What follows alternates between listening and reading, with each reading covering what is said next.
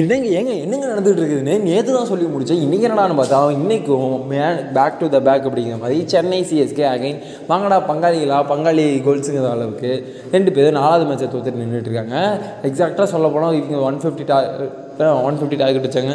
அவங்க one fifty two target வச்சாங்க முதல்ல சீவனம் தான் பண்ணாங்க. ஆனால் ரெண்டாவது டே ஒரே ரிசல்ட் தான். பவுலிங் பெருசாக எடுபடலை விக்கெட் டெய்லி விக்கெட்ஸ் எடுக்க முடியல.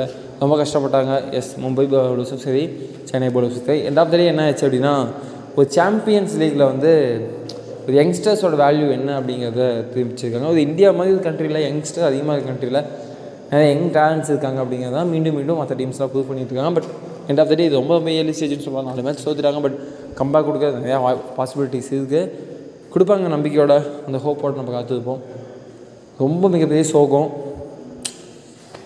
ரெண்டு டீமில் ஏதோ ஒரு டீம் நீங்கள் கூட சந்தோஷப்பட்டுருக்கலாம். ஓகே ஃபைன் பார்ப்போம்.